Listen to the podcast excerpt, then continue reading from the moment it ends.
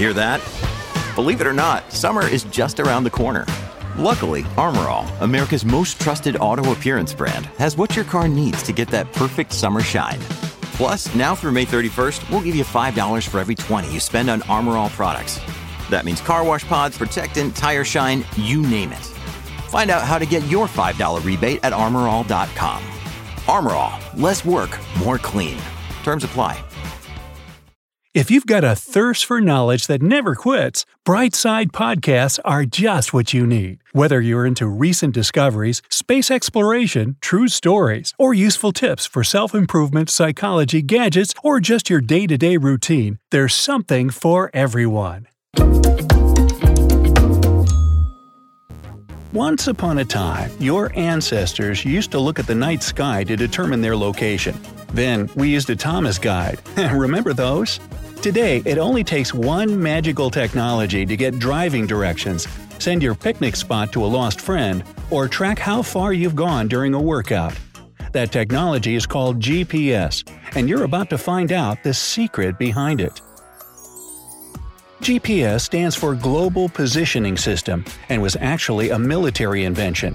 Its first name was Navstar, and the first satellite was launched in 1978. But not all the Navstar satellites made it to orbit, so it was still a work in progress. GPS became fully functional in the US by 1995 and was first used in cars in 1996.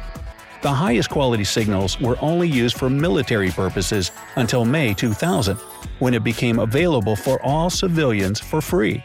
Today, GPS is managed by the U.S. Air Force.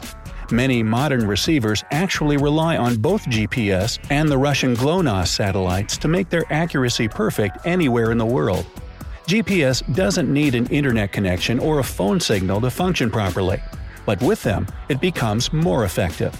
GPS is literally everywhere, and you can now even purchase GPS insoles to keep track of your kids or relatives with Alzheimer's disease.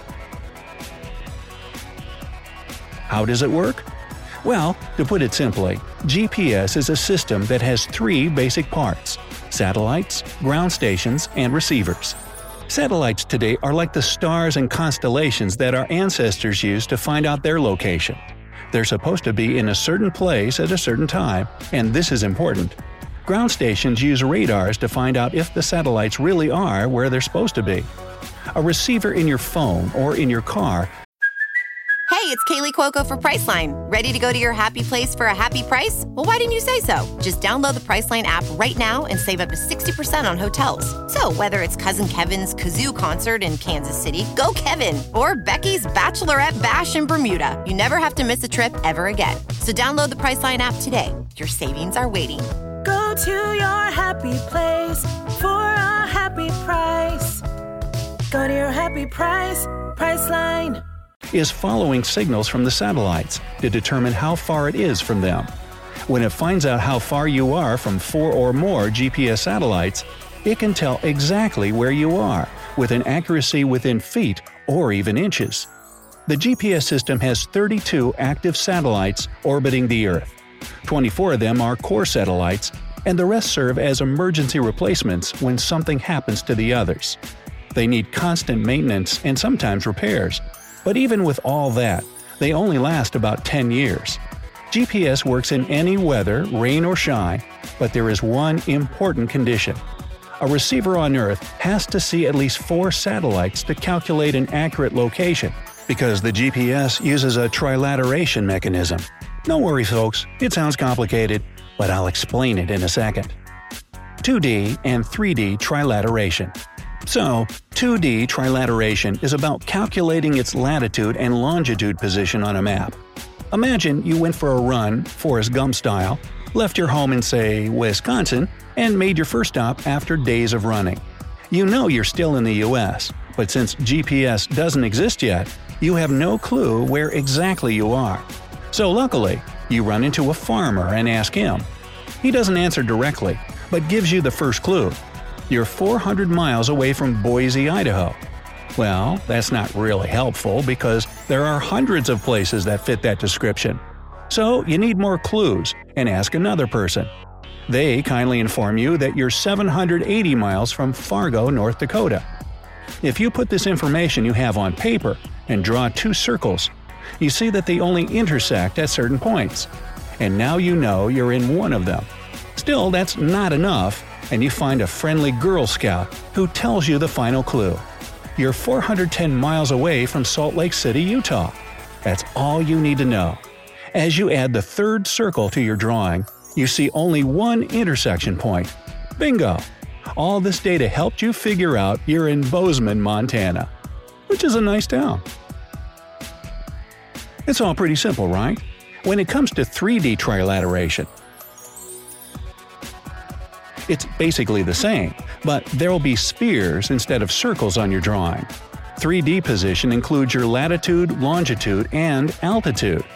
If the radii from the previous example went in all directions, you'd get a series of 3D spheres. So, if you know you're 15 miles away from a satellite A, then you're at some point inside when you need mealtime inspiration, it's worth shopping Kroger, where you'll find over 30,000 mouthwatering choices that excite your inner foodie. And no matter what tasty choice you make, you'll enjoy our everyday low prices, plus extra ways to save, like digital coupons worth over $600 each week. You can also save up to $1 off per gallon at the pump with fuel points. More savings and more inspiring flavors make shopping Kroger worth it every time. Kroger, fresh for everyone. Fuel restrictions apply an imaginary sphere that has a 15 mile radius. You're also positive you're 20 miles away from satellite B. When the two spheres overlap, you'll see a circle. Take the distance from the third satellite to build another sphere, and you'll get two points of intersection. Let's take the Earth itself for the fourth sphere, because you know you're on the ground and only one of the two possible points is the one you need. The more satellites you use, the more accurate position you'll get.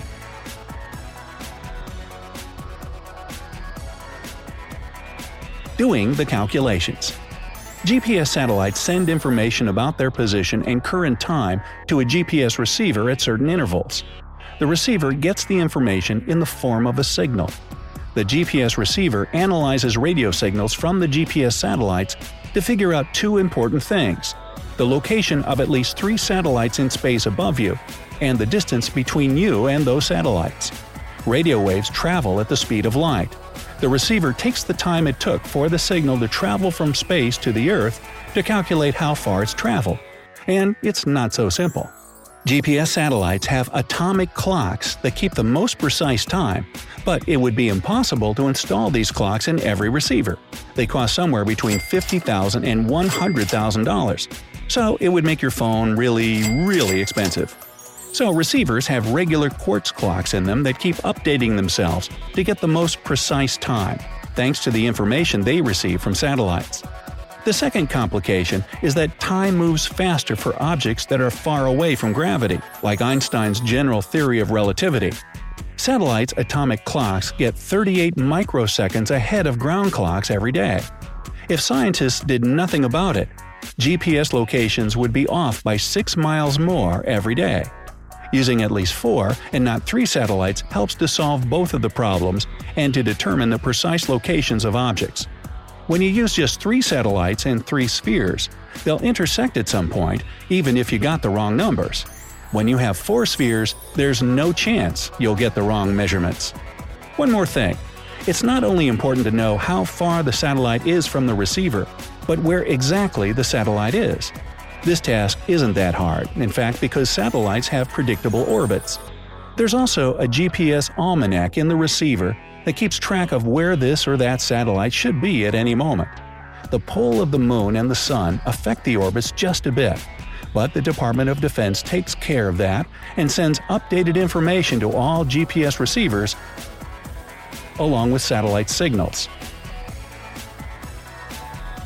GPS not only determines the most accurate location of people and objects, but also sends time signals that are accurate within 10 billionths of a second. Whoa! You can only get more accurate time from the atomic clock, like the one in GPS satellites. Banking systems, power grids, and cellular networks all rely on GPS for operations, from synchronized call handoffs to accurately time-stamped transactions. And here's a bonus even though it's incredibly accurate and useful, Sometimes GPS takes people to unexpected places, especially in rural areas. Ever get lost? Me too.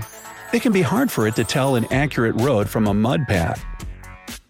And the consequences are pretty unpleasant for the driver and the passengers. A van driver from Switzerland, for example, once found himself on top of Mount Bergen.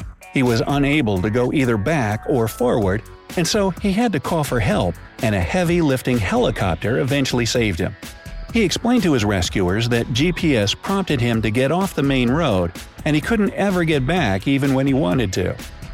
Three ladies in Bellevue, Washington didn't have time to wait for a helicopter, but had to leave their sinking Mercedes Benz SUV behind.